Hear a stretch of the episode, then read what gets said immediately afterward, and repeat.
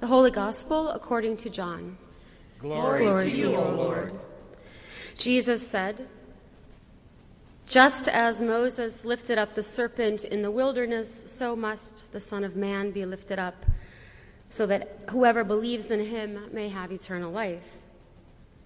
For God so loved the world that he gave his only Son, so that everyone who believes in him may not perish, but may have eternal life. Indeed, God did not send the Son into the world to condemn the world, but in order that the world might be saved through him. Those who believe in him are not condemned, but those who do not believe are condemned already, because they have not believed in the name of the Son of God. And this is the judgment that the light has come into the world, and people loved darkness rather than light because their deeds were evil. For all who do evil hate the light and do not come to the light, so that their deeds may not be exposed. But those who do what is true come to the light, so that it may be clearly seen that their deeds have been done in God. The Gospel of the Lord. Praise, Praise to you, O Christ.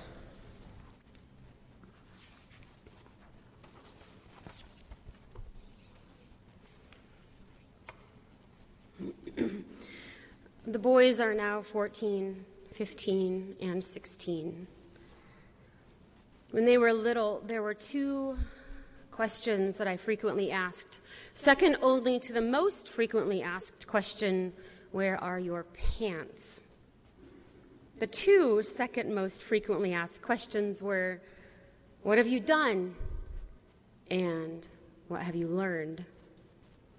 I remember one occasion when they were little, around four, five, and six. It was evening, and after putting them to bed, I stole a few precious minutes to take a quick shower. One could be led to believe that very little could happen in five short minutes, however, that one would be wrong. During this shower, I heard a new and alarming sound from their bedroom, which was right next door. My shower ended abruptly, and upon entering their room, I discovered a scene that truly mystified me. It seems they had, during my shower, sneaked downstairs and taken handfuls of silverware from the kitchen drawer, stealthily returned to their room, and climbed up the ladder to the top bunk where Christian and Jacob manipulated the ceiling fan in such a way that all of the pieces of flatware were laid upon each blade of the ceiling fan. When this was complete, when the ceiling fan blades were fully loaded, the two evidently gave the thumbs up to Philip, who was standing at the switch by the door. The ceiling fan spun into high speed, flinging the spoons and the forks and the knives around the room like shrapnel which was the alarming sound I heard while in the shower. All of this was accomplished by the dim light of their nightlight because they were supposed to be in bed sleeping. When I entered the room in a panic, I flipped on the overhead light and looked around, seeing silverware flung into every corner, and asked, What have you done? To which they replied, Nothing. They might fight like cats and dogs, but when they take a vow of silence, they are a united front. However, a few days later, when the ice cream truck was temptingly circling town, a simple bribe broke their will, and they spilled the beans. They each confessed to playing a role in this stunt, but when asked who the mastermind behind it was, they each readily threw one another under the bus. In those days, ice cream could break the strongest resolve. When asked the question, What then did you learn? They said this. One boy said, I've learned not to get caught. Another said he learned to use softer, less noisy things when playing the ceiling fan game. And the third said he learned to only play this game when Joanne was babysitting them, who was our 80 year old adopted grandmother, who was always blissfully unaware of their shenanigans. The flipping on of the light revealed a scene of chaos and exposed the human tendency to point the finger. The lessons learned were not at all what I had hoped. No one evidently learned the danger of potentially harming another person. But they were, in fact, four, 5, and 6, and would go on in life to far more contrived and dangerous stunts than this, so I simply file this away in my mind under the category of the good old days. What have you done? What have you learned? The readings for this week ooze these questions. In the reading from Numbers, the Israelites who have finally been liberated from their Egyptian slavery have now grown impatient in their desert journey and have begun to grumble and complain, speaking against God. This causes God to send a bunch of snakes to bite them so that many of them died. So the people repent and God instructs Moses to make a serpent and lift it high on a pole in the air, and whoever had been bitten could look at it and live. Oh, beloved Israelites, children of God, what have you done? You disobeyed and doubted God. What have you learned? You learned that God's word is faithful and God will take care of you and wishes for you to live and be God's people. When the light is switched on to this text, what is revealed here is the fragility of faith, both theirs and ours, despite God's loyalty to humans. The Bible exposes this recurring theme. Human faith falters, but the steadfastness of God is constant. The second reading, traditionally ascribed to Paul, written from prison to his beloved church in Ephesus, also suggests the questions What have you done? And what have you learned? We can easily extrapolate from this letter that these Christians have sinned in various ways, being led astray by evil voices, giving into temptations of the flesh, fighting about diversity of gifts among believers, disputing issues pertaining to ordinary life and relationships as Christians. Oh, beloved Ephesians, what have you done? You have lost sight of the gospel what have you learned? You have learned that God's grace defines you, not your sin. When the light is switched on to this text, what is revealed is the flawed memory of humans. That is, the ability to forget that God loves us no matter what we do or don't do, that God's love cannot be earned, that even though God has created us for the good, God still loves us when we do the bad. And lastly, comes our gospel which contains perhaps the most famous verse from the New Testament, John 3:16. Jesus is speaking to Nicodemus, a member of the Jewish ruling council who has come to Jesus at night to ask him questions that are tormenting him as questions of the heart are excellent at doing only at night. Who are you? he asks. How can someone be born again? He asks. How can the things you say be true? He asks. Oh, beloved Nicodemus, what have you done?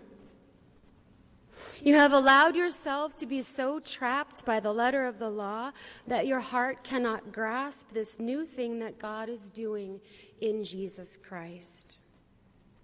What have you learned? That even teachers have things to learn. When the light is switched on to this text, what is revealed is that God's love, embodied in Jesus, has come for everyone, despite experts and scholars and denominations who insist that Jesus has only come for some the pious, the straight, the white, the wealthy, the whatever. When the light is switched on to this text, we find that both Nicodemus and we get a lesson in grace that humans cannot then explain, conditionalize, or hoard the love of God. Humans can only receive it. Our days are getting lighter and longer. Our snow has melted And we Iowans know that any snow we get now won't stick for long. With the bright light and the warmth of spring, the snow has melted away and much is revealed. In our neighborhood, toys forgotten outside before the first snowfall are being rediscovered by young children. Flowers and trees are waking up, and with them, our allergies, yard work, and outdoor projects, half finished at the onset of winter, beg for completion. We see a lot of trash in the ditches beside the roads and blown into the fields. And taking a walk reveals traces of dogs whose owners decided not to pick up and throw away. It's been a long winter, and now much is revealed. Much is exposed. It has been a long winter. Indeed, it has been a long year. Many are feeling the profound impacts of anniversary grief, in a sense, as this past Monday marked the first anniversary of the day the first case of coronavirus was reported in Iowa. We recall the last track meet, the last concert, the last normal workday, the last family gathering, the last church service, the last wedding before everything shut down. My students very clearly remember the first Lenten soup supper that Gloria Dei canceled last year because it was at that moment, they said, that they realized that this virus was a real thing. Many are very emotional getting the vaccination. I drove to the grocery store last week when it was 70 degrees, and I saw more unmasked faces in 10 minutes than I'd seen in months. Families on bikes, little kids playing soccer, a group of girls having a picnic, a driveway full of teenagers playing basketball, little ones on trikes and in strollers, kids rollerblading, the ever popular street hockey in our neighborhood, a socially distanced circle of friends sitting on lawn chairs in a park. And by the time I got to Hy-Vee, I was crying. Not out of sadness, or maybe should I say not only out of sadness, but also hope and joy mixed with grief that there are over a half a million fewer faces now than there were a year ago in our country alone lost to this virus an entire year. What have you done? And what have you learned? What have you done with this year? What have you not done? What have you learned during this time? What has God revealed to you? What has been exposed to you? What has surprised you? What about you has been forever changed by this year? How has God's grace revealed itself to you? When the light is finally switched on after a long dark year, when the days are brighter longer, we discover God is still here, still among the people, and has not abandoned this world.